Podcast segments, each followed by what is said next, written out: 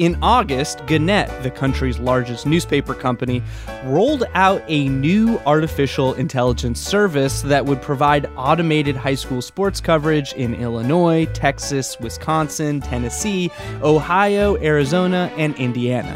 And within a matter of days, it had gone horribly wrong.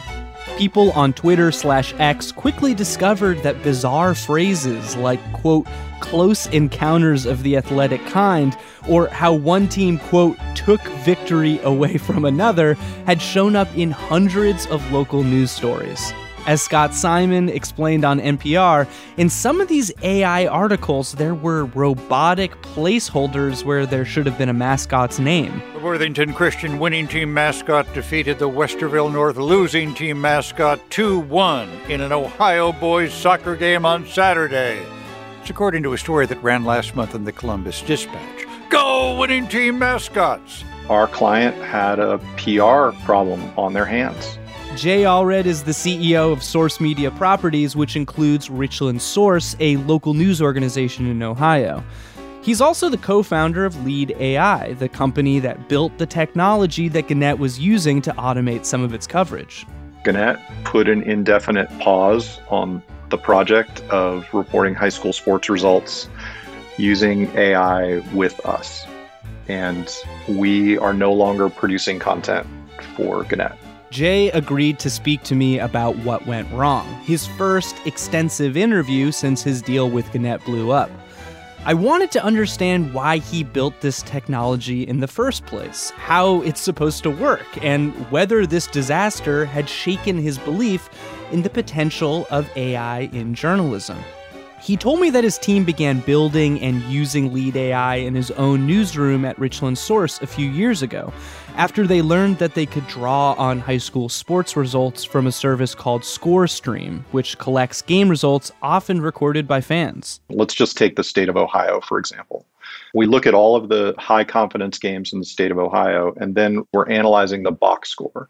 So if we're looking at a football game, we're trying to figure out, was it a close game? Was it in overtime? Was it a blowout? Was it a come-from-behind win in the fourth quarter?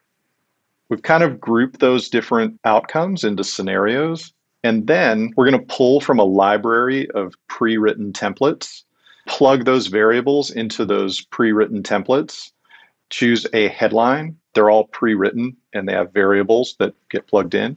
Typically, with our clients, we connect to their C M S via an A P I, an application programming interface, go in and then programmatically create that asset on behalf of the customer, title it, assign an author, tag it for S E O, and then we can either publish those assets in draft status or we can actually automatically publish them for the customer. How many customers do you have? About twenty individual newsrooms around the country. The goal was that you could basically be offering, let's say, fairly rudimentary coverage of high school sports all across Ohio or wherever, that your writers and editors wouldn't necessarily have to be solely on the hook for producing, and then they could go and do more meaningful coverage. We're a small newsroom. There's only ten of us, and there's only one full-time sports reporter. There's well over twenty high schools in our region. So we can use LedeAI to cover six games on that particular night. What this lets us do is be able to provide coverage to communities that we wouldn't have been able to be at that game at all. Our sports reporter covers the A game or the number one game. We'll cover the B and the C game with our two other reporters. And then LedeAI will be in to write the briefs for us for those other three games. From that standpoint, our editor that's on the desk that night can call coaches, flesh out that LedeAI story, combining the technology that LedeAI provides with the actual journalism our newsroom provides. And how do you communicate to readers that what they're reading was not written by a human? Every single story that publishes on Richland Source has an author, and that author is called Auto News Desk. And if you click on Auto News Desk, it identifies itself as an A I tool right out of the gate. At the bottom of the article, we are disclosing that it's an A I tool that we're using. We're actually linking to LedeAI's website. We have a feedback form that publishes with every piece of content that we publish. How do people react? In general, the readers understand it's information, it's not journalism. Of course, a lot of times readers want the content to be longer and, and to include player names and photos and video. They want it to be a reported article. Exactly. So there's a certain sense of we're fulfilling the information need, but not necessarily the information want. There's a couple of things about that, that there's a big gap. Number one, A I is not in a place where you should trust it as a reporter. And number two, they're really, in, at least in the high school sports zone, there isn't a data set that would allow us to be able to confidently report things like player names and video and photo and, and to be able to accurately identify all of those things. You need humans for that. Yeah. So how exactly do you attempt to make LedeAI produce a human-sounding articles? I mean, I know that mm-hmm. with some of these large language models, they require, you know, lots of mm-hmm. data. And this has led to a lot of controversy around A I startups scraping enormous parts of the web, including books, entire news outlets, entire forums like Reddit. So explain to me how you feed language and templates to LedeAI. Every single word, every comma, every semicolon in our database has been written by a person, and then it's been checked by another person and checked by a person after that. It's what allows us to be confident in all cases that if we're using our standard data set, that the content that we're producing is accurate as long as the data is accurate, and it's very accurate. Okay, that's interesting, because in late August, people on social media began posting some of the really awkward phrases that LedeAI has put into some local news sources. The one that caught a lot of attention on Twitter, for instance, was a piece in the Columbus Dispatch and some other Gannett-owned papers. Readers finding examples of LedeAI using phrases like, quote-unquote, close encounters of the athletic kind. There were a lot of articles referring to high school sports action, or how one team, quote, took victory away from another team. You know, these are phrases that most human journalists would consider ranging from awkward to poor writing. So how did that happen? I knew you were going to go there, and I'm glad you did. In mid-August, our technology powered a really big launch with Gannett across, I think, six or seven major markets in the U S. We had written some custom code for that particular customer, and the code had bugs in it, Micah. It had not been tested as well as we would normally have tested it, because we had internalized a deadline that made it very, very important to us to kick off right with opening night of high school football season. And some of those things that showed up in those Gannett articles, especially the errors, were the result of a small company working really, really hard to get ready for a launch with a very big company. As far as the awkwardness of the phrasing and the now infamous close encounters of the athletic kind, a human being wrote that, Micah. A person wrote that. Good is a subjective measure. And we got called out on a few phrases, and they are no longer in our database. It was as simple as taking them out. It was strange to become a meme, honestly. Yeah. But we're in a very early stage of deployment in the local news industry. And I wish that we did not have a part in a deployment that didn't work. We learned a lot from it. I was curious to know if this was a feature or a bug. And so I actually just searched some of these phrases on the Richland Source. Mm-hmm. And I counted like over one hundred forty articles on the Richland Source from this year that featured the phrase close encounters of the athletic kind or similar phrases, including fifty articles from this year that featured the phrase close encounter of the winning kind mm-hmm. in the headline. So I don't really buy that it was just a fluke that happened with launching a new service with Gannett. Like, you oh, no. have been publishing these sentences for, for years. No, and I appreciate you calling that out, because that phrase has been in our code for years. The things that were unique to the Gannett launch were some other great, he says sarcastically, some other unfortunate stuff.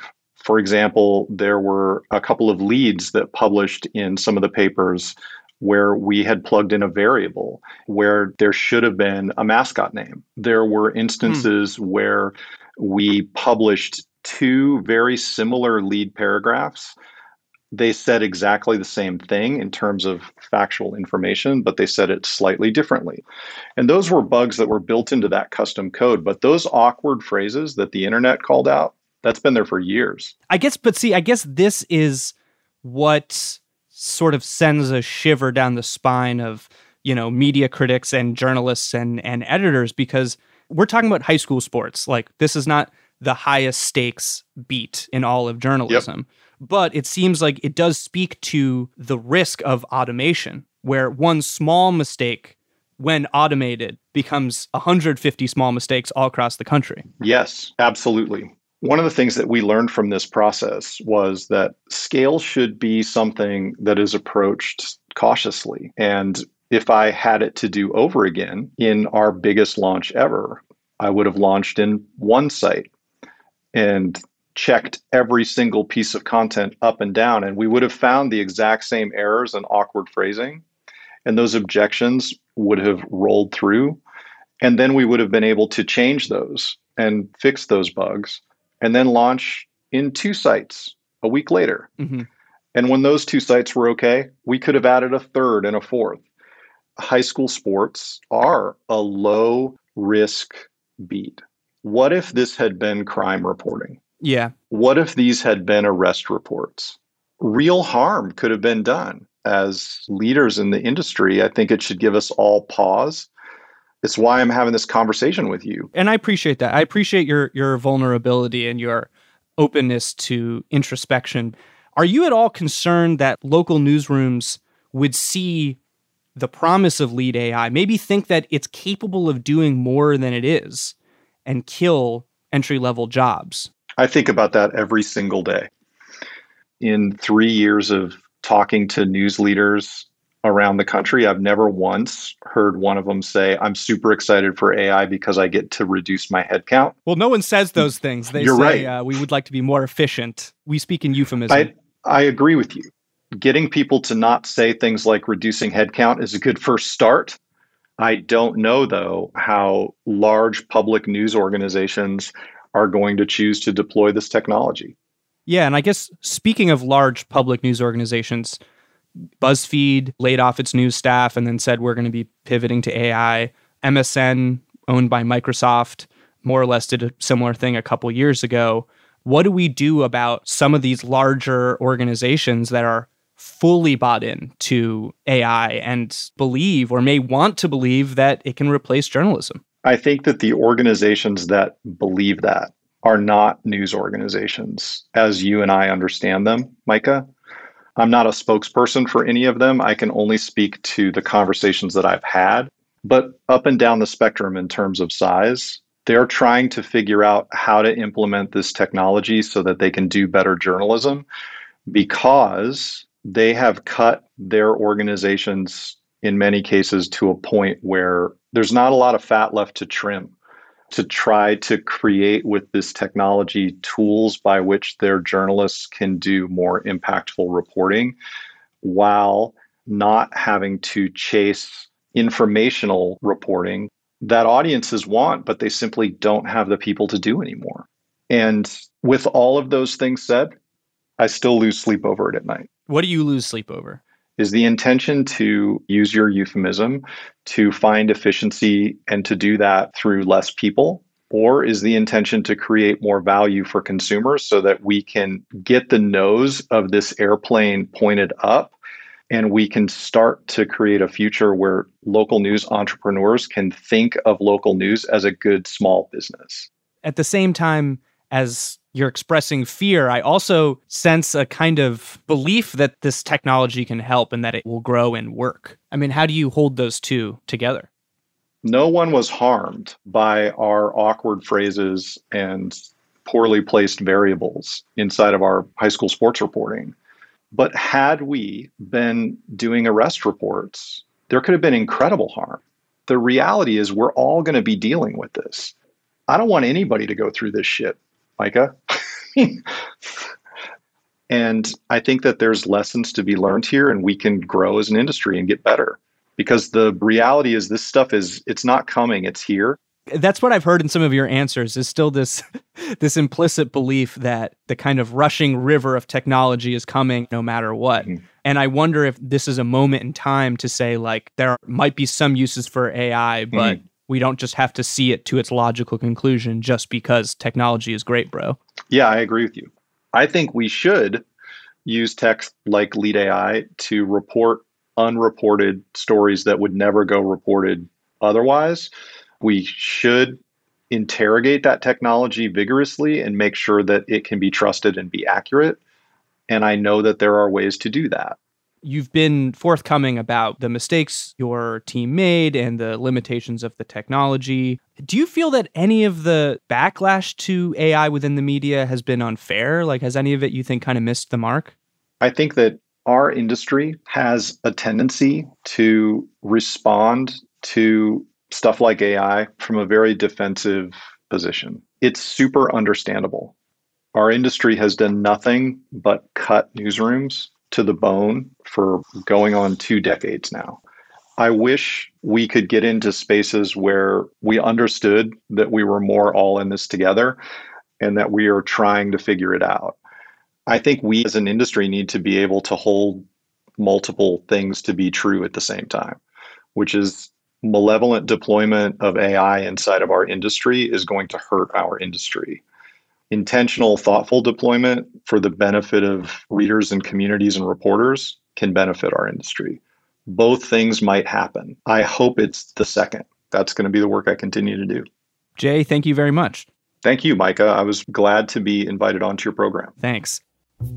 Jay Allred is the C E O of Source Media Properties, which includes companies like LedeAI and Richland Source, a local news organization in Ohio. That's it for the Midweek Podcast. You don't want to miss this week's big show. We're debuting a brand new series that we've co-produced with ProPublica. Check your feed around dinner time on Friday. I'm Micah Loewinger.